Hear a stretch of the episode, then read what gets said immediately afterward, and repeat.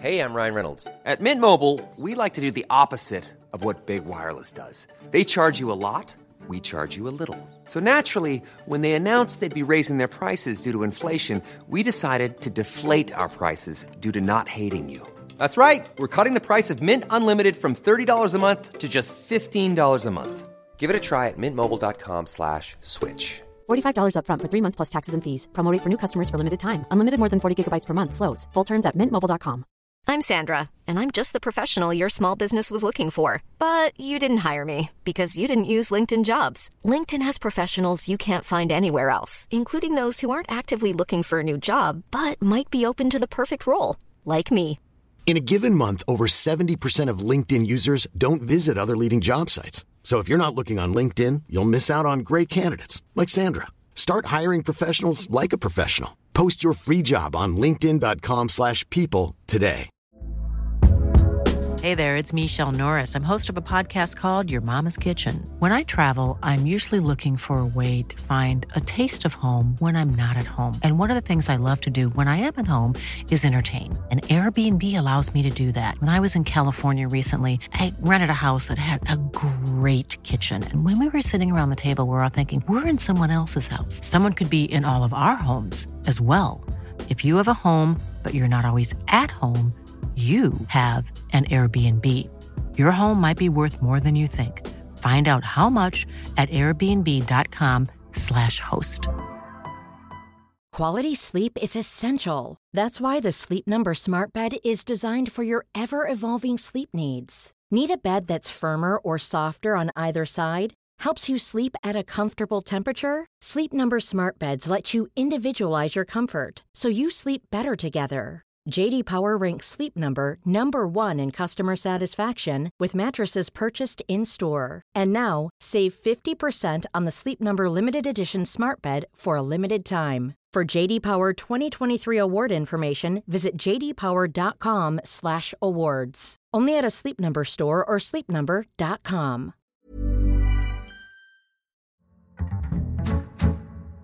He reminds me of there's an Eddie Izzard skit where he's like about when God drew the animals and then he got to the giraffes and his hand just sort of slipped away. Oi!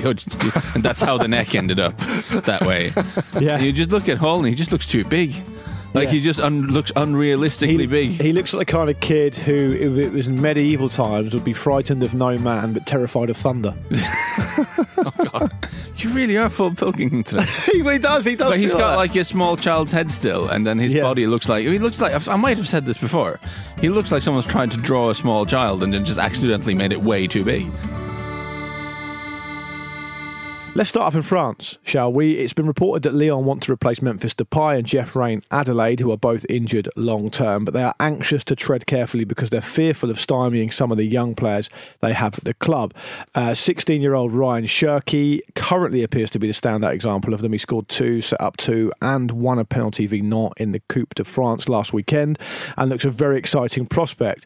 Um, his goal, Cherki's goals, Andy, both came in the first 10 minutes of the game and it was fantastic because you could see the non-players looking around going what what is this where's this come from this wasn't in any of the scouting reports Yeah, and has he got a big reputation in france already big reputation. Yeah. it's only his his second start. Um, he made his senior debut uh, just a couple of days after his 16th birthday. Hmm. Uh, when he was 15, he was ripping up the UEFA Youth League, and he was he was fantastic in that. And to impress to this sort of level, I think it's worth underlining that with the academy that Lyon have and have had, and the amount of players that they've produced. I mean, more recently we look at um, uh, Lacazette, of course, Fekir, and then we go backwards in time, and um, you, you've got Benzema, Ben Arfa, and the first year I. I lived in France was the first year I lived in Lyon was when Benzema and Ben Arfa came into the first team, and it was it was exciting. You know, they were coming to the end of that seven um, title wins in a row, but you know they were they were just really um, going along the back of especially ben, Benzema for for that season, and to to come in at sixteen, which is an earlier point than either of those guys made a debut, um, because he's he's not seventeen until until next season. It's something that's it's, it's quite remarkable for him to come through and people to say, is he one of the best talents that that the academy's ever produced after two starts? I mean, that is not a small thing to say because even when Lyon post Claude Puel were absolutely hemorrhaging money, and they, they had a huge wage bill, they'd lost control on the the, the sporting side. Um, that, that, that they they had to reinvest in the academy at that point. Um, that they overspent on um, a lot of players that, that didn't work out. Look at Edison, Yoann Gourcuff, uh, famously um, bad transfer, and uh, I mean I mean Gorkuf in one sense the the worst thing that happened with him is he kind of pushed out Miralem Pjanic um, because Pjanic was like the anointed successor to Juninho. You know, Juninho got him on the phone. He looks and- great now, Jorginho, by the way. and said, "Oh, oh what the, the, the full I'm back from a gap year." Yeah, he business." looks amazing. Yeah. It looks like he works at, um, in uh, Silicon Valley, doesn't he? Greying beard, salt and pepper glasses. He looks great. Yeah, he looks the part, even if his um, record as sporting director is, uh, I, I think I'd say mitigé Yeah. at, the, at, at the moment. Anyway, uh, it's it's interesting because um, Juninho said, "I want you to have this number eight shirt to Miralem Pjanic," and then Gourcuff comes and kind of nudges him out the way. Flutters That- his eyelashes. that they end up. it's understandable. You could fall for that. And um, they, they they sell him to Roma, and the rest is history. You know, Pjanic becomes a, a, a great Serie A player. Um, and Pjanic is slightly different, of course, because he didn't come through the Lyon Academy. I remember in that year when um, Benzema Ben Arfa first came through, so that would be what 2007, 2008. Um, that they played a, a, a French Cup semi final against uh, Metz, and Pjanic turns up playing for Metz, who are bottom of the table, and Pjanic is so good that straight after the game, like he's running rings around uh, Juninho and Mathieu Bodmer and, and, and players like that, and straight after the game, uh, Aulas goes right, we're going to have to buy him. Uh, it- it- we- we're going to have to buy him, and that's exactly what happens. But even though he didn't come through the academy Pjanic, he is a symbol of how the academy got deprioritized. And when they were having to cut costs left, right, and centre because of everything that went wrong under Claude Puel, all the money that was spent that that didn't work out well, the only money they really spent was shoving money into the academy because, of course, that was the way to getting back to to where they were. They kind of took their eye off the, the, the ball a little bit where, where that was concerned. But, you know, they've always continued to produce players and even players that haven't worked out at, at Lyon that have gone on to have good careers elsewhere. I suppose Loic Remy is, is, is one. Anthony Martial, who they were kind of forced to sell because of all the money they were losing at that point. They had to sell him to Monaco. Then he ended up going on to, to, to Manchester United. Um, but Cherki to, to come through and straight away, like almost force a change in the club's transfer policy because, uh, uh, uh, right, okay, we've got to find a replacement for Memphis. And they've brought in Karl Toko who's got great Ligue 1 experience, a good Ligue 1 record with, with Angers, and he's got a decent record with Villarreal as well. So they've got this very favourable loan with an option to, to, to buy deal, um, which I suspect they'll, they'll they'll take up the permanent option. I'd be surprised if they, they didn't. I think um, Toko will do well. But the, the fact that they've been openly saying, we can't block Rayan. You know, we we need to give him space. Then, interestingly, having played wide quite a lot for uh, the, the youth teams of of Lyon, he's someone who, because those skills have translated so well to senior match situations, and it's all very well seeing YouTube clips and seeing him put fifteen year olds on their ass or sixteen year olds on their arse or whatever. But to go into the first team and do that, for them to say, well, you know what, we're going to try him as a second striker because we're a bit short, and it's worked. And funnily, funnily enough, it's you can't really compare him to to Hatem Ben Arfa, but that left foot, that audacity, there are parallels. And funnily enough, maybe if Hatem Ben Arfa, people had looked at him a little bit earlier on and thought, well, maybe he would work as a second striker. Perhaps his career might have been a little bit different. And I think with with Cherki, you watch that game. I don't think you, if you didn't know before, I don't think you'd know he was sixteen. He he looks like he's he's strong, Like the beard- rangy. He's the beard's got- not bum fluff? almost a full beard. And and that's a, a, a big testament to him that he does look like he belongs at that level. And we, and we all have grown up oh, we've all seen over a generation really now that of these kind of kids who get a, a viral YouTube video that goes everywhere about how good they are. There was that kid at Barcelona a few years ago, and you don't. Sometimes you don't really hear them again because the point you make is a good one, Andy. Is that it doesn't actually mean anything until you get into the uh, get into the actual senior pros and, and see what you can do. But I think that's one of the reasons why he is so exciting. Is not just uh, you know sitting people down on their ass and going past people. You, get a lot of enormously talented teenagers, very mm. technically gifted. But you see sort of qualities there, like the the vision for the through ball for the third goal. Was it? I mean, th- th- that kind of mm. pass that he's able to play. That so I mean, th- that's more of a that's a skill that that you can build on. That's not a, that's not a coincidence. Like that's not uh, just being very technical and knowing a few tricks. You know that that sort of thing. And, and I remember seeing that with with Martin Odegaard when he first came through. And it was like it's, it's all good doing a lot of nutmegs on like terrible defenders in the Norwegian league. I mean, you you can do that, but you can see him finding passes that no one else could find. And if you can do that at 16, that's not something that's gonna gonna leave you. That's And, and uh, do you know what? Really, that game where Lyon beat Nantes four three in, Mm. in in the Coupe de France, as I mentioned, um, it was a real great example of life comes at you quick. Because in the uh, in the goal for Nantes was of course Alban Lafont, Mm. who made his debut for Toulouse and he got 16 years old. And what goes to Fiorentina comes back to Nantes on loan. He's now what um, 20. Yeah. yeah. He's picking the ball at the back of the net from some 16 year old kid who keeps banging it past him. I felt for him. I have to say, I felt for him. but, but Andy, like it's not. It, it is remarkable. You mention all the names that have gone through the the Lyon uh, Academy.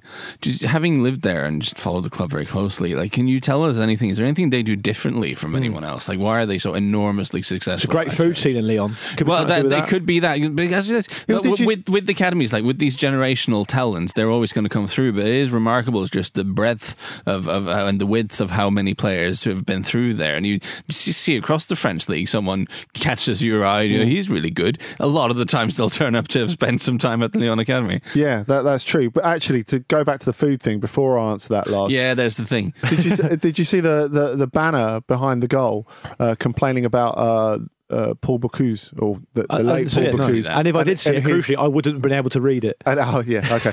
and uh, his uh, his restaurant had uh, its third Michelin star taken off it after 55 years. Disgrace. But obviously, because it's got such a gastronomical tradition, the ultras made a big banner going, "You're not taking his third It's, star it's, off it's my, What my, an amazing my, banner that my is. kind of ultras. Yeah. protesting. Needless to It's say, not just losing; they're they're just taking one away. Just one. We're going from three to two. Yeah. which is very bad, of course. But Yeah. Yeah, I mean, well, there's there's Don't say that at Fratton Park, Lars. Yeah, yeah. There's, there's a theory that Michelin are just uh, doing it for the uh, for the social media vibes. They're trying to make themselves too too modern, and they're trying they're trying to make headlines. But, but back to those uh, Lyon players. I think the notable thing about the academy, and it's not just the level of investment in it. It's the way that the players are given responsibility, and I think you see that in in, in Cherki particularly. And something that that really strikes me. I, I saw uh, Claudio Beauvue, um, really good striker, really um, interesting time he had at Guingamp, where he um, broke Didier Drogba's goal scoring record at Guingamp, which is no mean feat. And then he got a move to Lyon off the back of it. He's had a few injuries since and playing in Spain for a bit. He was at Caen last season, and, and now he's on. Um, he's, he's gone to Deportivo La Coruña, where he can hopefully rebuild his career and, and get them back up the table. But when Beauvue arrived at, at, Lyon, there was there was a big fuss, and Corentin Tolisso got himself in a lot of trouble because um, he went off for the the French to, to play with the French under 21s, and he said, "Oh, Beauvue is hopeless. Like he can't even trap the ball. He's, he's he's not he's not good enough to play for our team." And of course, a couple of the players who were on that French under 21 team, who were from Caen, gave him a ring straight, told their mates, and they gave him a ring straight away afterwards. And that caused a big kerfuffle in the dressing room. Tolisso was removed from the team for a couple of games. But I, I think that was quite indicative of something else. The fact that The, the scene is so typically French. yeah, yeah. but, but if if you're a, if you're a big even if you're a big player, mm. if you come to Lyon, you have to fit in with our culture. Mm. Not we have to play around you because you're the star. I think that's the interesting thing. The technical skills and what's required of Lyon Academy graduates is what sets the tone at the club. So it's not a sense of we are there to supplement the superstars. It's they are here to help us get along. Hmm. Staying in France, I mean, let's talk about my PSG beat is it Reims last night? Rons. Rons uh, last night. And with, with Lyon having beat Lille on penalties Yeah. in the first semi final of the Coupe de la Ligue, that means it's a Lyon uh, PSG final match ever in the Coupe de la Ligue because, of course, they're abolishing it so next that season, the, yeah. the, the final in April is the final ever game in the competition. Yeah, and there's a lot of talk of of, of uh, perhaps doing that in this country as well. But um, yeah, so PSG won last night 3 0. 17 year old Tanguy Kouassi got on the score sheet. Another exciting young player in France. What did Um, you make of his dance with Neymar, Lars? That's the dream, isn't it? That's the dream. That's what you want to be doing. Yeah, and- Is, is Neymar going to corrupt him the I- same way he corrupted Lionel Messi? That's what I want to know. no, listen, I, I don't want to sound like the sort of uh, uh, old idiots who sort of keep talking about how Pog Pogba has ruined Man United because he does a dance and he's on. So it's- no, no, sure, have a dance with Neymar. Why not?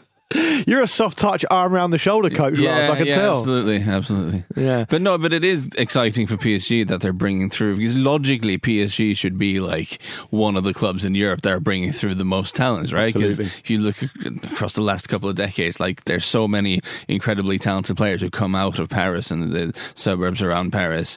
And PSG now they have There's all- no other Paris teams either. So it's not as Well- if they fight anyone else to, to get well, well, there are, but they're sort of not quite as prestigious. So they have incredibly incredible pulling power to get the most gifted youngsters to come to them. And uh, no, they, they really should. But there's always been this feeling that their glamour projects could threaten that, and the pathways could be completely blocked. So it's good to see uh, him playing. And it's good to, I mean, really is. Dagba getting quite a lot of football, you know, this sort of thing. But, but Lars, in terms of rivals, to put it in perspective, the second biggest team in Paris is Paris FC, who are about to be relegated from Ligue 2, right? This is the Red Star Jeremy- Paris are knocking about Yeah, further now. Jeremy Menez scored for uh, Paris FC in the Coupe de France last weekend. That's amazing. Is. That is amazing. But I want to get onto the main thing with the original, in terms of this generation, kind of French superstars, of course, Kylian Mbappe. Um, he gave a really interesting interview with the BBC last week, praising Liverpool, or this week I think it was, praising Liverpool, um, saying but saying he's committed to PSG, um, who he thanked for making him a superstar in his words, but crucially said, let's wait until the end of the season. Now it's been noted that his English is like amazing as well. I, I was surprised how good his English was for, for such a young kid who spends Yes. all this time in France. Um, I mean, when when a player in this country says, "Look, let's just wait to the end of the season," with a with a glint in his eye, we're, we're kind of we're kind of brought up to think, "Oh, that's interesting." Now, what I want to ask you guys is: Is that just a, a, a fact that Mbappe is speaking in his second language and he didn't mean that, or is it something we should read into because he is continually linked with a big money move to the Premier League? Well, I, I think he answered a question about Liverpool because I asked him about Liverpool. I- I, think that's something that's worth underlining straight so away. boring, Andy. But there's more. There's more. I keep the exciting bit for for pudding. Hmm. Uh, it's with Kylian Mbappe. You have to take notice of every word he says, Right.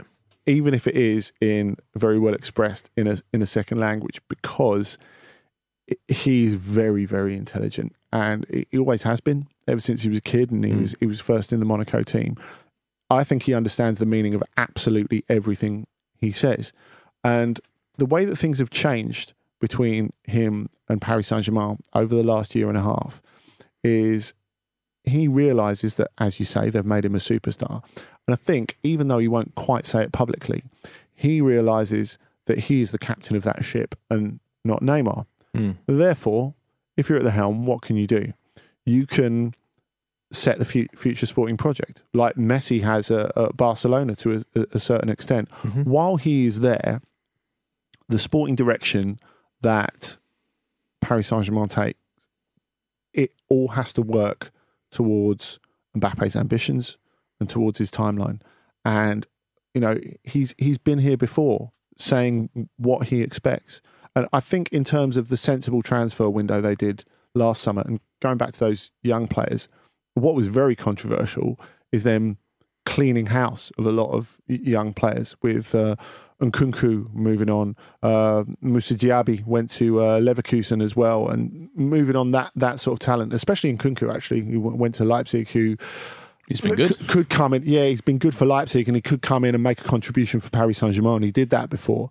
Um, I, I I think I don't expect um, Kylian Mbappe to be a, a Paris Saint Germain lifer.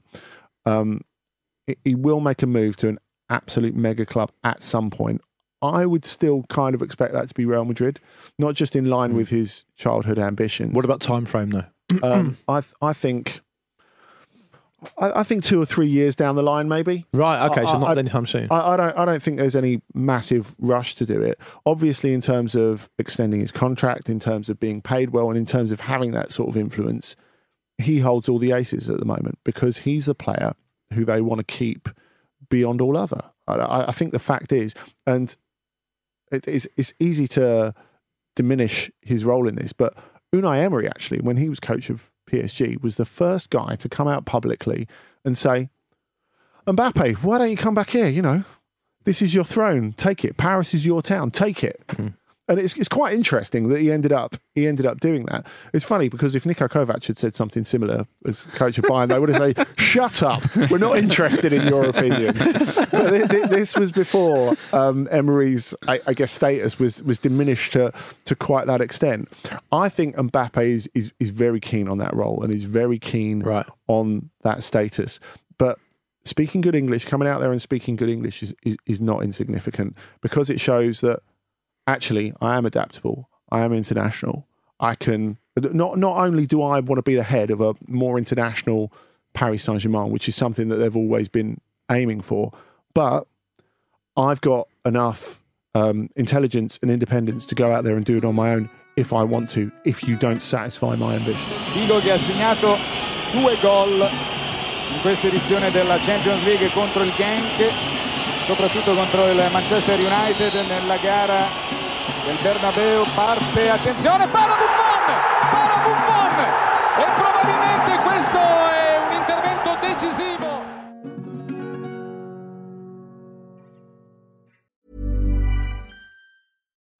Life is full of what ifs. Some awesome, like what if AI could fold your laundry? And some, well, less awesome, like what if you have unexpected medical costs? United Healthcare can help get you covered with Health Protector Guard fixed indemnity insurance plans. They supplement your primary plan to help you manage out of pocket costs. No deductibles, no enrollment periods, and especially no more what ifs. Visit uh1.com to find the Health Protector Guard plan for you. Hey there, it's Michelle Norris. I'm host of a podcast called Your Mama's Kitchen. When I travel, I'm usually looking for a way to find a taste of home when I'm not at home. And one of the things I love to do when I am at home is entertain. And Airbnb allows me to do that. When I was in California recently, I rented a house that had a great kitchen. And when we were sitting around the table, we we're all thinking, we're in someone else's house. Someone could be in all of our homes as well. If you have a home, but you're not always at home, you have an Airbnb. Your home might be worth more than you think. Find out how much at airbnb.com/slash host.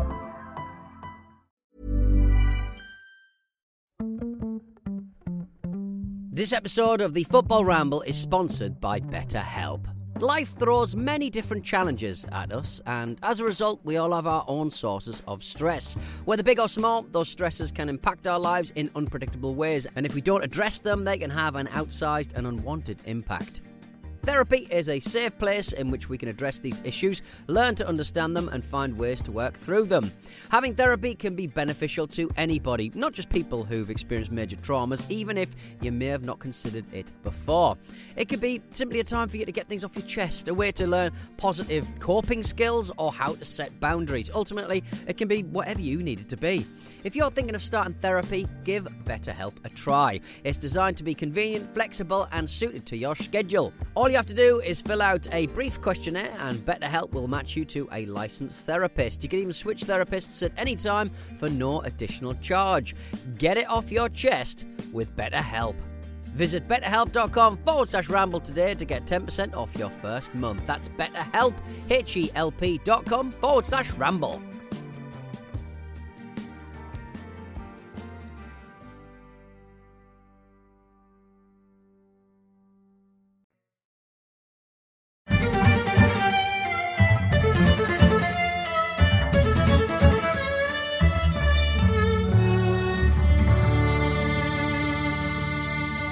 We are the one-stop shop, of course, for Erling Braut Haaland news here on, on the continent. Of course. And he made his debut at Borussia Dortmund from the bench at Augsburg last Didn't week. just? Augsburg, Augsburg. Um, let's call the whole thing off. He came on after 55 minutes with the score 3-1 to, to Augsburg and promptly scored a hat-trick and had the Mm. course most... he did.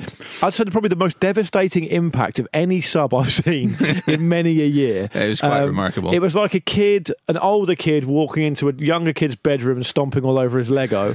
um, with his profile and like his physical makeup, he has the look of a man playing against boys. Like whenever he takes the field, incredible performance for a man stepping up to what we what we all assume and I suppose accept is a, is a, is a higher level. Yeah. Um, Lars, presumably you've been in big contact with with Erling um, since. Well, he Um, did actually. I mean, famously, he doesn't enjoy speaking to the media. He's quite forthright about this. Uh, he was asked why he was how he so sold in interviews uh, a while back, and he said, "Because I'm really bored." And was, Right. the reporter followed up, "Are you bored right now?" It's like, "Yes." Like, he, he's just he, he he's He's a character, isn't he? Well, he's weird because he's extremely confident, but not in a sort of extrovert way. He he's Apart co- from when he's listening to the Champions League anthem in his well, of course, Yeah. He's he's very confident ab- about the fact he doesn't need to impress anyone in the media. Like I, he just wants Okay. to play football. He wants Okay. to work hard and be a better footballer, and he doesn't want to spend time spe- speaking to journalists. But they did actually manage to get an eight minute chat with him after this game, and I was I was just surprised he, he went eight minutes without scoring a goal. I mean that's quite quite poor for him. Uh, a lot of that eight minutes was actually Jan Åge Fjørtoft asking questions because you know trying to get Fjørtoft is a man of many words, and also trying to get uh, stuff out of Haaland, you need to work hard. But no, it was remarkable, and there are a couple of things here. One of it is just another example of the fact that just nothing phases him at all, and, and we've seen this throughout his his sort of. Uh, Recent career is that you just throw him into, uh, send him down to Austria and keep banging in goals. You know, put him into the Champions League and keep banging in goals. Put Yeah. him into, like, he doesn't, he just doesn't care. Like it, it doesn't seem to be any sort of uh, uh, concept to him that this is somehow meant to be harder and there's meant to be more pressure. He just takes it so completely in a stride, and that is remarkable. And the other thing is just from a tactical perspective, you can see immediately that Dortmund have been crying out for this sort of player. You can see immediately that he he gave them he a kind of a reference point, uh, someone for all these sort of creative guys to aim at. And it was interesting, like the the second goal is tap in from like zero yards, but you know, but the the first goal and the third one is a good sort of ball in behind that he runs onto. And and if, if he's they don't really have anyone else who sort of runs off the last defender like he does. I mean, he's a big old unit, but he does work the channels uh, as he, as you'd say, and he does run. And they have so many players in this team who can play balls like that for him, but they don't really have anyone else who makes those kind of runs. Well, Lars, you mentioned to me before, I think that um, well, well, as a preamble to this question, there's there's a kind of a, a feeling in football that if you're a striker and you're big and tall and strong, you're automatically a hold up man in quotes, and that's how you get pigeonholed. And we've seen it happen with Lukaku. We've Yeah, talked about completely it here. And- and it's not that kind for of so long, yeah. With with Bra- with, with Braut Haaland, Yeah. is it a situation that when he was 15 or 16, he wasn't quite the size he is now, and he's grown quite late, and so people. So what he's had to do is develop as a footballer technically, and now he's added those physical characteristics to his game, alongside the fact that he's mentally unflappable, means he's just a perfect package. I mean, that's that's definitely part of it, and I, I I could show you, but it would make for terrible podcasting. But a guy who works uh, at uh, Bryne, his uh, Haaland's first club, recently put out like a, 'cause he does this fella who does video analysis for Bryne put out a short video clip of just ten seconds of uh, of Holland running onto the pitch. We uh, can share for- that on social for- media for- later, Yeah, yeah. for his first, we can link to the tweet anyway. For his first ever senior game for Bryne, Bryne's second team in the fourth tier of Norwegian football. He was uh, 15 years and 13 days old then. Yeah. And you see this sort of quite gawky, sort of thin kid with like kind of spindly legs back then. It's like, Yeah. like he is not. You look at him now and you think the guy's a beast, but but he's he when he learned the game, he he would get bossed around by defenders quite a lot, and he had to learn how to use space and, and all this sort of thing. So yeah, that's a huge factor. And now he has the sort of size that once he's gone past you, you're not gonna you're not Can't gonna get back get in. around him again. Yeah. You can't brush him off the ball. So I think, of course, he's not going to play Augsburg every week, but he definitely you could definitely see just from that cameo. Goals aside, that he adds something very specific that that Dortmund attack is lacks. Um, what I like is the fact that um, the, the social media team at Dortmund are clearly OTC listeners, Lars, because or, or watchers of, of that that fantastic video that I, I can't think of a, a, a a more uh, evocative clip that there's been in, in recent months when uh, you, you were talking about one of his hat tricks and uh, it just had a picture of Haaland on um, their Instagram feed with the match ball from the Augsburg game and it said he's only been in town three weeks but he's got a new girlfriend already. That's top work. Classic. Yeah. And no, you say that's- he's not going to be playing Augsburg every week, but their next game is at home to Cologne, and after that, they're- dreadful on the road. Yeah. And, and then after that, they're at home to Un- Union Berlin. He could have 15 goals before he's even. You got say, the rest of the say that. Cologne have, have, have actually had a bit of a, a surge in form recently.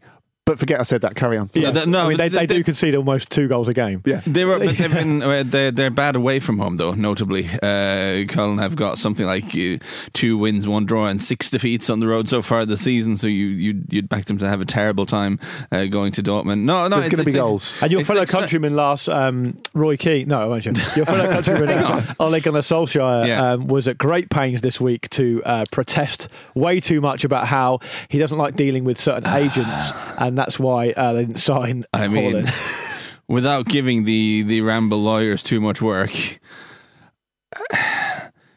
Ole Gunnar Solskjaer is not someone who should talk about agents and the right way to deal with agents Okay. and the morality of that. And I'm not going to go any further. You can Google this if you're interested. There we go. It's already out there.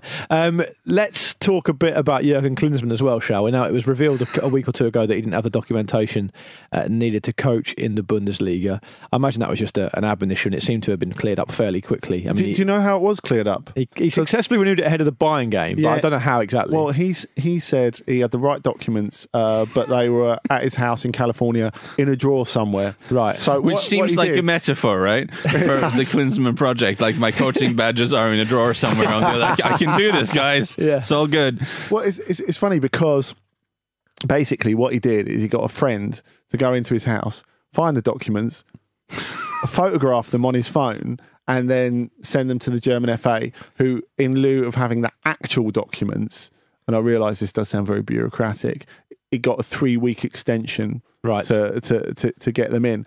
So However, rifled through the drawer, discarded all the 80s kind of like pawn picks, and then found the coaching docs. But the press had a field day with the story. Is that just because Klinsmann's reputation in Germany is as it is? well, because How is he seen in Germany, for example? Well, you, you know what? I, I think you have to go back to the, the the beginning and say, as a coach, the cultural impression he made on um, Germany, and certainly the way that Germany and German football looked at itself with the work that he did at the 2006 World Cup, Hmm. is notable and re- remains notable. I mean, that wasn't just um, a, a revolution in terms of Germany having a decent team again. It was a revolution in the way that Germany and expressing national pride, certainly through the medium of the football team, um, it was a revolution in how they felt about themselves. So the Klinsmann was a huge part of that. However, the fact that two things: the fact that uh, Jogi Löw then took over, and he was always the tactical brains behind it, and there was no hiding that. There was never any hiding that. Um, I, I, I think the fact that Jogi Löw has gone on to do so well on his own is is one thing, and the second thing is what Klinsmann did at, at Bayern, and he tried to change too much too quickly. He uh, tried to reinvent the wheel there. Too And- many Buddhas. yeah, definitely too many Buddhas. Tell us more about that. Uh, well, he he put little statues uh, of, of of Buddha around the, the, the training ground, and Bayern is a very say what you mean club. Uh, and a, a few notable players came out and said, "Look, this They said no to Buddha. yeah, this this is this is nonsense."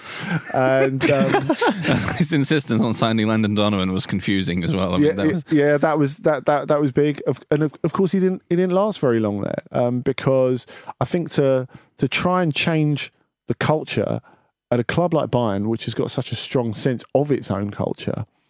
Um, well, uh, let's let's let's be clear, and the fa- the fact that he ended up in California afterwards. Um, and hasn't coached since at club level. Sorry. no, that's that's that's true, and it's an absolutely big deal. And some would say, is he doing it to that extent now? Because you know we talked about Jogi Löw being the brains behind Germany tactically bef- before he even took took the helm himself solely. Um, the the fact that the assistant to Klinsmann is um, Alexander Nouri, who was the head coach of, of Werder Bremen. That has not gone unnoticed. And he is someone who is going to be responsible for the tactics of Hertha. And there's a huge sense that Klinsmann is just the, the figurehead. The fact is, when he came out for his, his, his first home game against Dortmund, there was, you know, this huge like array of photographers in front of the bench, and he was also doing a video of himself on his phone for their their club channel. Now, Klinsmann's And not coming. lost. Yeah, yeah, Uh, they, they played okay, Yeah. but but Klinsmann's not coming completely cold. Um, he's he's come in because he was already advising the board um, after uh, Lars Windhorst made this investment. He was he was he was brought in, and it's meant to make the club more visible, more sexy. And it- it's been thrown back at them quite a lot, as you can imagine, in the in the uh, aftermath of that battering by Bayern. The, the, the, the talk that they want to make the most of being a, a big city club. Well, it kind of makes sense. I mean, we, Ryan Hunt spoke about it a few weeks ago on the yeah. show, didn't he? Talking about how. But- but this it is all where- Yeah, but the problem, nicely in the prob- theory. the problem is we go back to when when Ryan was talking to us about it, and their big plans to use January to spend all this money. They're struggling to spend it. Yeah. You- you've got to get people to to, buy to, into to, it. to want to come. Yeah, and you say they want to spend all this money, but it's not like this is not. We're not talking Abu Dhabi or Qatar money. Like it's it's about spending twenty five million on Granit Xhaka or something like this. I mean, I'm not sure how transformative that will will be. And uh, listen, I, I think we had a good chat with Ryan about this because I it's easy to laugh at Hertha, right? Because there many words you can use about the modern Hertha Berlin. They're of quite underwhelming and not as not what a big Berlin club should be, really, demographics considered, and all of this sort of thing. Are you saying not attractive? Well, it was cer- well, as Ryan uh, very astutely reminded us, they are still a club that have a big fan base, and they are still a club that have an identity and have a history. And I think the impression you get is that Klinsmann is kind of doing it again, the sort of culturally sticking his his Buddha in it, uh, so to speak. uh, the, the sort of uh, the sort of uh, the, the sort of blue sky thinking that got him in trouble at Bayern, the holistic approach and the Buddhas and all this sort of stuff. At Hertha, he's already annoyed people by talking about how like Hoffenheim and RB Leipzig being um, like uh, uh, Vorbild. What's the word for that in English? Uh, um, Examples, models, examples, yeah, models. Sorry, uh, and. Um, and that is like for, for German football fans, that's not what you want to hear. Like in the strictly sporting sense, those two clubs are a great example of building something from nothing and, and creating something. But Hertha fans would argue that they are not nothing and that they have a history and the, the sort of investment model that uh, Hoffenheim and Leipzig have, have followed is anathema to an awful lot of supporters in Germany. And that is not the way to ingratiate yourself with your new fan base of, of uh, to point to the two most hated clubs in the league and say, hey guys, this is what we sort of look up to now. Like this, it, it, it's not. Yeah, if it was like a football stock market and you could short a club, Yeah. I'd be all over But shorting what- the what is the- what- is the problem with Hertha then? Because it's an amazing city. It's a, a great place to live. It's very interesting to, to. There's loads of stuff to do there. Yeah. Uh, Ryan seemed to intimate from what I remember when I listened to the show. I wasn't on that one, but I listened to it back, and he was saying, "Look, it's not great. They're in this huge stadium, which they can't fill." That is a, that is a massive deal. But And can I that be? think- Can that be the sole reason though? No, it's not the sole reason, but it is a big reason. I think you look at this game against Bayern, for example. Bayern, who have supporters not just in Munich but from all, All over, over, yeah. Yeah. Germany, and in a situation like this, you look at Hertha had kept Bayern just about at arm's length for almost an hour. Then Thomas Müller scores a very like Arsenal in the eighties kind of goal. You know, cross to the back post, nodded down, down, yeah. nodded down by um, uh, um, Perisic, and, and then Müller smashes it in. And then after that, they absolutely fall down like a, a house of cards. And I think that really is carries on to the second point: the fact that they are looking not just for for sexy players, but a certain type of experience. The fact that they've looked at Xhaka, they've looked at Kevin Strootman, they're, they're, they're still trying to get Luca Tousart from, from, from We've- Lille. Uh, Is anyone in like European football like you've had a massive cash injection? What do we need? We need Kevin Strootman. No, I, Like, I mean- look, look, I, I take your point totally. Uh, Mar- Really Mar- Marseille are saying you need Kevin Strootman. Can you please bring his knees with him? yeah, but I, I think that idea of having gravitas, not in terms of like say when Manchester City were t- t- taken over by Robinho, but the idea that they they are trying to get what they see as experience in the right place of the team. Because at the moment, they don't have that, not just that big club mentality in terms of their playing squad, but they don't really have that, right, we're going to fight to win this game sort of mentality. And that, that's where the idea of signing Xhaka comes from, doesn't it? For sure. I'm just saying, if your role models are Leipzig and Hoffenheim and you want to build something, then look at what they actually did, which is Yeah. focus on youth. Yeah. Or if you want to generate enthusiasm, by all means, make a splashy big signing, but don't make it Kevin Strootman. No. But I think, Like- you've been a bit, I think you've been a bit unfair because when you, you bring in the Man City thing there, fine, Man City did bring in these certain players, uh, whole, huge name players or whatever, but they also spent a lot of time realising that it was a process and it was going to take a while for them to be in the. uh, The reason they got Robinho is because of his agent, because he thought he was going somewhere else and because he was an absolute mercenary. Yeah. Right? They, they also signed players like Gareth Barry, uh, Joleon Lescott.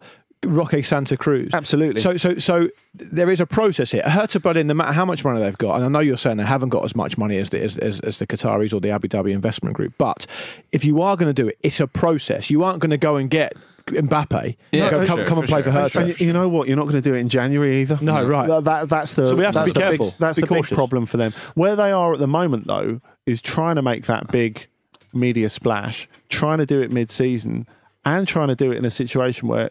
You know what? They can't be looking to Europe. They have to make sure they don't get relegated. Yeah. And they could do with finishing as the top club in Berlin, which is not a given. I, I my big takeaway from this game was that uh, his goal means Thomas Müller now finally has scored as many goals as Erling Braut Haaland in the Bundesliga this season. yeah. Yeah, How many more minutes? Which, uh, yeah, well, About thousand? yeah, pretty much. Actually, uncanny, uh, Luke. Exactly 1,050 minutes. There we go. Uh, but, but big moment for him, I'm sure. Zidane, defalcate, Figo anticipato, palla che sembra essere buona ancora per Del Piero, attenzione Del Piero contro Hierro, una serie di dribbling, lo fa cadere, gol! Alex Del Piero Braga have had a great week. They beat Porto away in the league, uh, still have a decent chance of Europa League football next season, and are in the Taça da Liga final thanks to a win over Sporting. They'll play Porto in the final on Saturday, and he's going to uh, explain the quite baffling format to that competition in a minute. Um, the game against Sporting was a frankly ridiculous game, which saw Braga score a last minute winner to make it 2 1. There were four red cards in the game. Uh, Yannick Bolasie, Jeremy Mathieu, and Christian Borja were all sent off for Sporting, with Wilson Eduardo sent off uh, for the Minho Warriors. Um, aside from the fact that Jeremy Mathieu scored a, uh, caused a, a riot with with one of the worst tackles, uh, so It's bad, so dumb. that I don't even think it was a tackle. I think No. he, he crossed the the, the, the, the the border between late tackle and off the ball incident without Uh, even yeah, meaning to do no, so. sure. It did, didn't it? It was really Um, stupid. Annie, talk to me a bit about that game and also talk to us about the format of, of, of this competition that Braga have seen themselves in the final of this Saturday. Yeah, we'll explain the Taça da Liga format first because uh, I, th- I think it's quite interesting, especially in a season where uh, France is bringing their League Cup to an end. Yeah, and Uh, Spain are doing something similar um, to this in in, in their the, in the. Super Cup. Yeah, yeah, they've kind of copied it really. Yeah. um, the idea of the idea of having this uh, final four, and they've had it for what this must be the third year that they've done done it in the Taça de de Liga, in that you have a single venue, and you have the the four semi finalists, and you have Tuesday semi final, Wednesday semi final, Saturday final, all in the same stadium. yeah. So I, I quite like that as a as, as a format. It's quite it's quite Well, interesting. it seems in, it feels innovative, like which it. is kind of what people need. Yeah, and it's, it's it's inexpensive as well. The tickets aren't Yeah. aren't expensive. Not that that's filled the stadium up this week. It's a great stadium to visit, though. yeah, it's it's absolutely brilliant, and it was in Braga last year as well. So Right. they, they were happy with the the, the, the way it went. Um, it's really weird seeing Benfica not in the final four because um, it's traditionally since the Taça de Liga, which is a relatively young competition in Portugal, has started up. It's it's been Benfica's competition. Uh, they, they've, they've won it a pile of times, um, but uh, yeah, this Braga Sporting game was was absolutely astonishing. And yeah, I, I don't know if you, you, the thing is you can't say eight man Sporting finished the game, can you? Because the red cards happened to players. Uh, Eduardo wasn't on the pitch when he got. Oh, he sent just wanted to be involved. He was on the bench, yeah, and yeah. and the, the other Eduardo who who wasn't on, who got sent off, was Braga's Eduardo, the one Yeah. who spent the sports uh, short spell at Chelsea.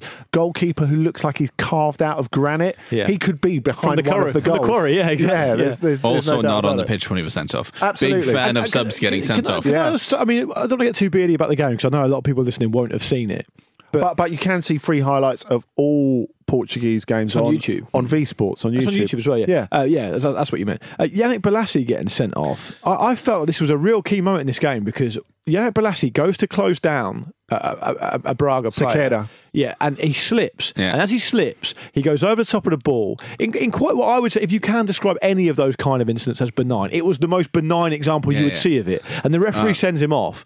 After And- after a VAR It's- consultation, Quite. And it's high what- studs. I, it's I a- guess what the ref has seen. But what happens then is then the referee essentially doesn't understand that he's caused he's starting to cause this ill feeling and he refuses to take control of it. Now the players need to take ultimate responsibility, but that I that that decision there You are saying this. You are saying this like someone who's a pundit on Portuguese TV. I'm enjoying it. just fuming about it. yeah, Yeah. I, am not. I, get after the ref. Yeah. If you were accompanied by half an hour of footage, this is a Portuguese. I, I just think the referee programme. the referee needs to understand the context of that decision he makes because what happens after that is of course Sporting get frustrated because they're about to miss out on going to a final and that's what Matthew does even though he's popped up with a great goal by the way amazing finish what he was Which doing was what's he even doing really there? weird, yeah. what is he even doing up there Yeah. um, he then gets sent off in a quite childish way And he's a really clean hitter of the ball. People Yeah. forget he played for Barcelona and was pretty. Yeah, good we really them. do forget is, that. it is quite easy to forget that though Um, Yeah, the Bolasie one, I have to say, you, you rarely see a red card where you feel that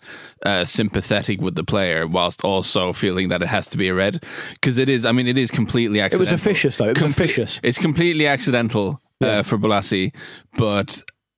You're still responsible for where your limbs end up, and his limb ended up almost like twanging someone else's limb, and that that is, you know, it, it was Yeah. it did endanger him, Yeah. uh, I- I but it was of- completely accidental. I kind of wonder if this happens quite a lot with new light football boots. Don't you think we see more studs up tackles than we used to? Yeah, maybe. Yeah, And like, 100%. like there's, I don't think there's a great deal of support in very light new football boots. Now, as someone who, when I rarely play football, I don't make any tackles ever. Hmm. So it's good. It's almost like pay, playing barefoot. But if you're someone who tackles, like if you plant your foot down, it's going to slide. There's two. There's two points on that. One, I, I, to to expand that further. One is that players, because they have no protection in the upper of their football boot, now use the sole of their foot, foot as protection. Which Yes. means you see a lot more studs up challenges. Yeah. Secondly, um, you see a lot more metatarsal injuries because there's no um, support for the front of the foot.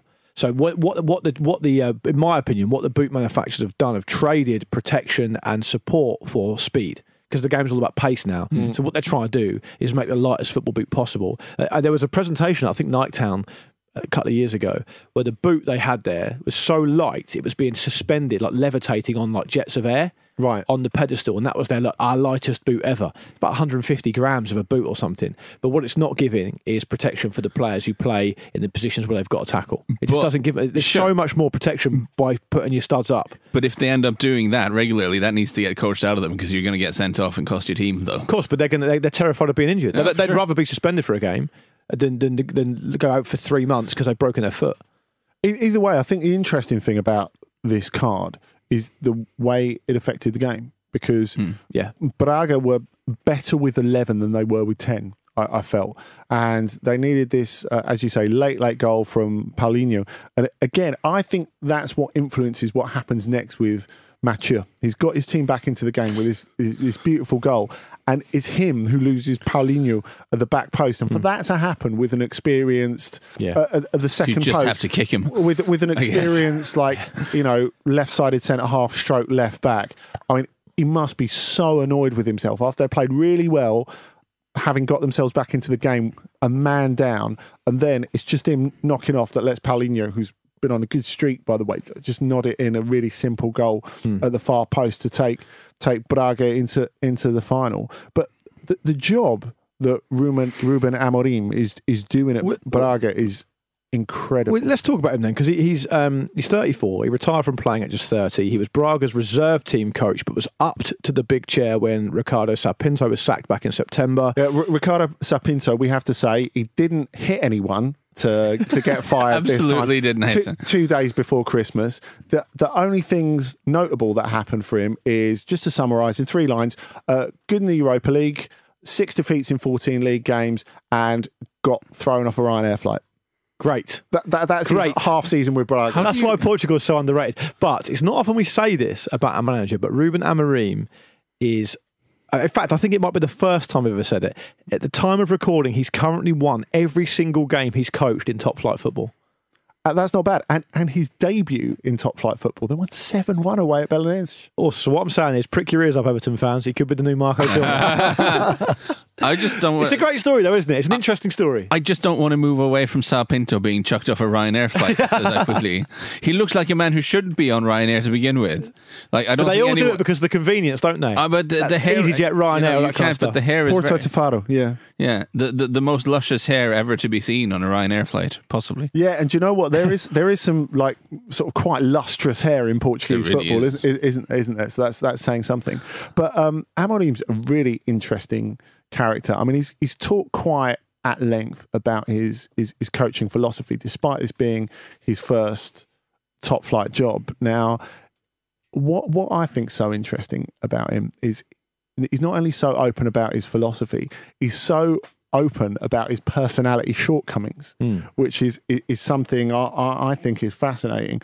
I mean, he um, did a really um, interesting uh, in-depth interview like when he was first doing his uh, he was first doing a, a, a postgraduate course which Mourinho was one of the lecturers lecturers on actually Nice. um, this is going back a, a, couple of years when he, he knew he was going to try and make it in coaching and he, he said I, I wasn't one of those guys who- who always thought I would be a coach he, he was he was someone who was a talker without trying to be a talker Right. on on the pitch.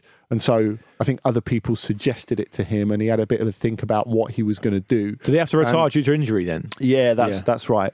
Um, and he didn't he didn't want to be um, a sporting director because he's not that good at getting on with people. Uh, he didn't want to be a pundit because it simply didn't interest him. So he almost came to coaching by by default from from doing this course and then diversifying into coaching. And he had a bad start to to, to his coaching career because he took on uh, Casa Pia, uh, a Lisbon club in the who were then in the third tier, I guess. And um, basically, he was meant to be. He, he was. He didn't have the correct qualifications to be the head coach. So they got in someone else to officially be the head coach, while he would really be the the, the manager of the team. Hmm. But he couldn't contain himself, so he would come up onto the touchline, move everyone else out of the way, and start directing the players on the pitch. And the Portuguese league stepped in and said, "You can't do that. You're not qualified." Yeah. And so basically, what they did is they fined Casa Pia. They took six points off them, and they banned him from coaching for a year. And this is when he's a real greenhorn. And he said, no, they're just in the drawer in California. Yeah, that's right. My gag is in a drawer in California. So they basically um, they appealed. They got the points back, but he resigned anyway. And um, he'd always said, going back before that, before he became a coach, I've, I've got to be better at containing it because he was someone who was coached by Jorge Jesus, both at Belenenses and um, Benfica, for a, a combined total of probably about six, seven years. And they fell out a lot. He he said, I had great moments with Jesus and not so great moments with Jesus. And he, he said, what he found so difficult about it, Jesus is such an intense bloke. Like everything is on top of players. He's on their case all the time. And you know, that's expressed in, in in the football. It is kind of this attacking festival. And I know like people who watch South American football have seen a bit of that with uh, Flamengo. And he's a transformative type of coach. Now the interesting thing is at when he was at Braga, Amorim played under Leonardo Jardim, who's far more uh, what I, I want. I want the players to lead it kind of coach. He's he's a bit more holistic, and so he's someone who doesn't flog the players physically, who wants them to have fun with the ball and all that sort of stuff. So he's ended up at this kind of midpoint.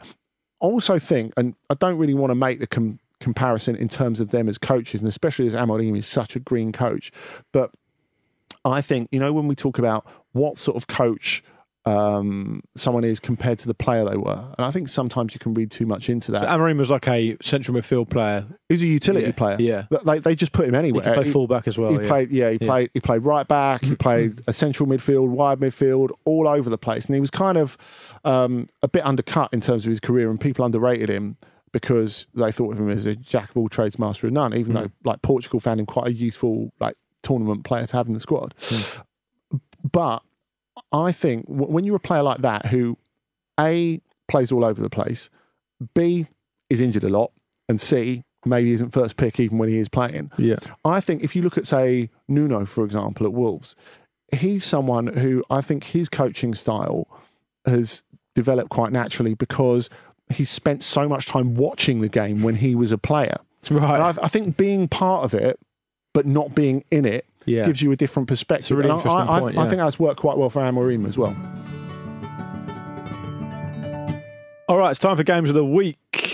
My favourite part of it. Um, I'm sure it's your favourite part of it as well. Last week, Real Madrid 2, Sevilla 1 was my pick. The rarest of beasts, a Casemiro brace, settled, settled this one. Um, Andy, you had uh, Sporting 0, Benfica 2. A- A, late show from substitute Rafa settled this one. Um, he's had a good goal scoring time of it like last season, but he's been bit, had to play a bit more of a cameo role this year, hasn't he? Well, he's, he's, he's been injured. Hmm. He, he got um, a, a serious thigh injury that's kept him out for a while. Benfica have really missed him because to have a playmaker with that sort of pace as Hmm. well, it's a game changer, especially in the Portuguese league. Well, he made a big uh, difference in that one. Uh, Lars, you took on the um, the Leipzig three Union Berlin game Yeah, good versus evil in the, The Bundesliga. evil empire E- won out. Evil did triumph. Yeah. to the Why the chagrin Empire of strikes back. to the chag- to the chagrin of football purists everywhere. Presumably, you included in. Well, Lars. but also aesthetically, I mean, there was an absolutely belting goal by Timo Werner, worth looking up. I mean, Beautiful. oh my God, Yeah. there's, there's the man in form. Yeah. Good lord, no good value for the win. RB Leipzig, and they look an awful lot like a team who might win the league, uh, which uh, which brings me to my game of the week this week. I well, you go first then, Lars, because you've you've absolutely steamrolled your way into first. I pick there, have so- because I, I I want to watch Bayern Munich Schalke, and this is a fixture you should always watch anyway because this, is a lot of aggro and all this. But because Schalke look like a semi-credible force under David Wagner, who's done a tremendously good job. Uh, those who follow this Huddersfield team maybe not surprised by that. He's a very good coach. Clearly, I think in Germany. He's maybe done a little bit better than people were expecting, uh, d- trying to become the latest sort of drummer in Spinal Tap who tries to figure out how to make Schalke work. It's, it's a very, but after Domenico Tedesco did in fact spontaneously combust. Uh, no, it, it, it is a very, it, it's a, it's a, it's a, the most poisoned of chalices. But David Wagner's done a tremendous job so far, made them very compact and hard to beat. Still a bit short on quality, maybe for a team to fight right at the top, but certainly they have enough about them to give Bayern a game. You should think, and uh, Lars, what's the situation with um, Alex Nübel for that game? I would assume I haven't read anything about it. He, pr- would- he probably won't play. They'll they'll they'll play Schubert. They've been playing Schubert, but I thought that's because Nübel was suspended. Yeah, but the question be has always been: Do they want to just look at look Throw at him in there. Throw him in. Do, I would do want- they want to look at Schubert as their possible for future Lineup, number one? yeah, okay. So I, I think he'll play. We'll see. It would be it would be fun if Nübel played, but it would also be a potentially difficult decision, I guess. If Nübel plays, I'll watch it. He'll So d- put it out there. You know, you know what? Leon, Leon Goretzka didn't do great out of No, playing he against tears, wasn't against Bayern after he joined them, but before he before he left. Best tears since Laudrup. Yeah, definitely. you, you know, I wanted to ask you actually about the the, the David Wagner thing, Mm. um, Lars. As they are wildly overperforming uh, against the XG model, Yeah. Oh god. German German Burnley. but I mean, they do play a sort of an energetic, sort of positive, like they like doing things with the ball. Uh, I- I, I think that's slightly unfair. They're not sort of long ball merchants. I was like, I thought I had you there. As an aside, I am a bit uh, sad that Sporting aren't playing again because after the the Jeremy Matthews sending off, I kind of Yeah. wanted to see if he would be committing some more random acts of you, violence. but you think that, right? And I'm like that sometimes. And then I remind myself that that kind of stuff just happens in Portugal all the time. Yeah, but that's why, like, you're you never get, next find someone else doing minute. But, but uh, actually, Andy, I'm not sure. Does the Taça de Liga uh, sendings off? Do they carry on? I mean, does it mean he's banned for the next one? Yeah, it'll, that would- it'll be it'll be banned in the next league game. And yeah. this is when it makes sense. Or the right? next several league because it, games. because, Yeah. because it looked to me like the challenge of someone just had somewhere to be next week. Yeah. like maybe he has a wedding or something. Kevin we- Nolan before Christmas. Yeah, Boxing had, Day off. We had this in Norway a few years back. We had a player who actually had somewhere to be, and he asked the ref before the game. Raymond Kvisvik, his name was. He asked the ref before the game, like, "Ref, can you can you make sure?" Because he was one booking away from suspension, and he had somewhere to be. Asked the ref, "Can you make sure you book me for something at some point?"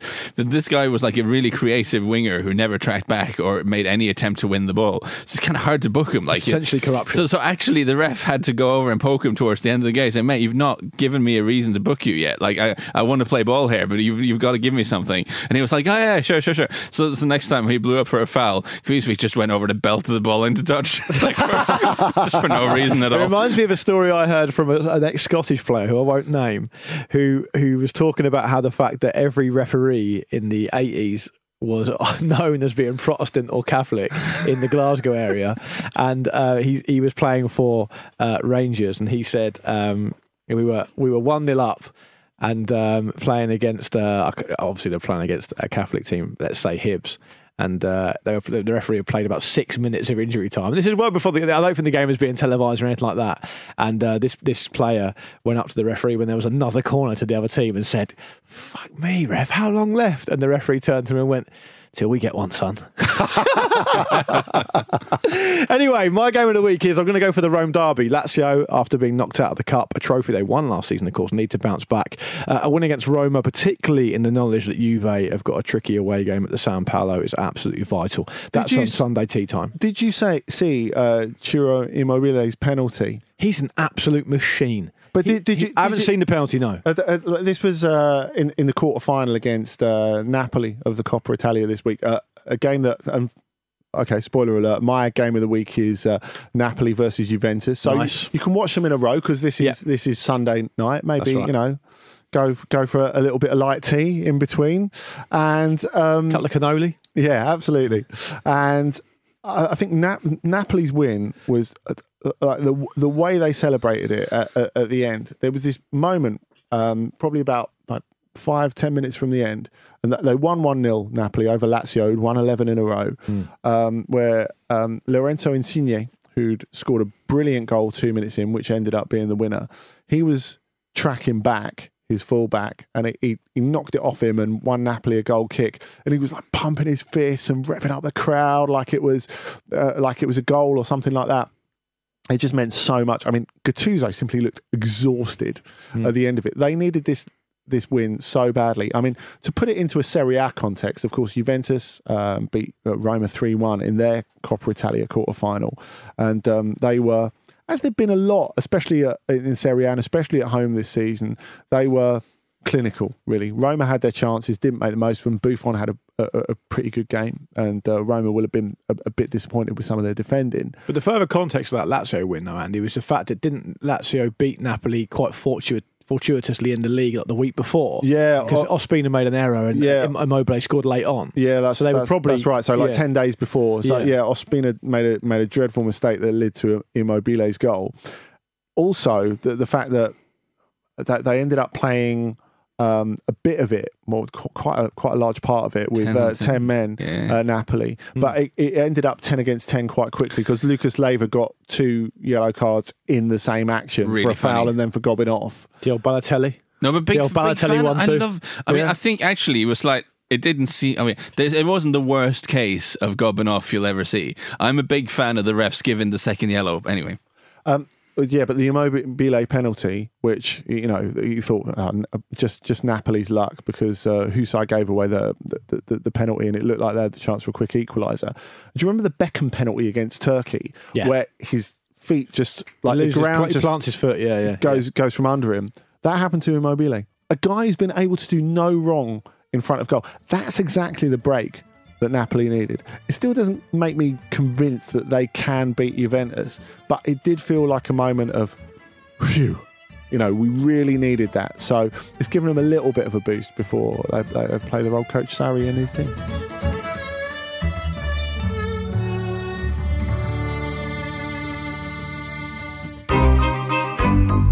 This was a Stakhanov production.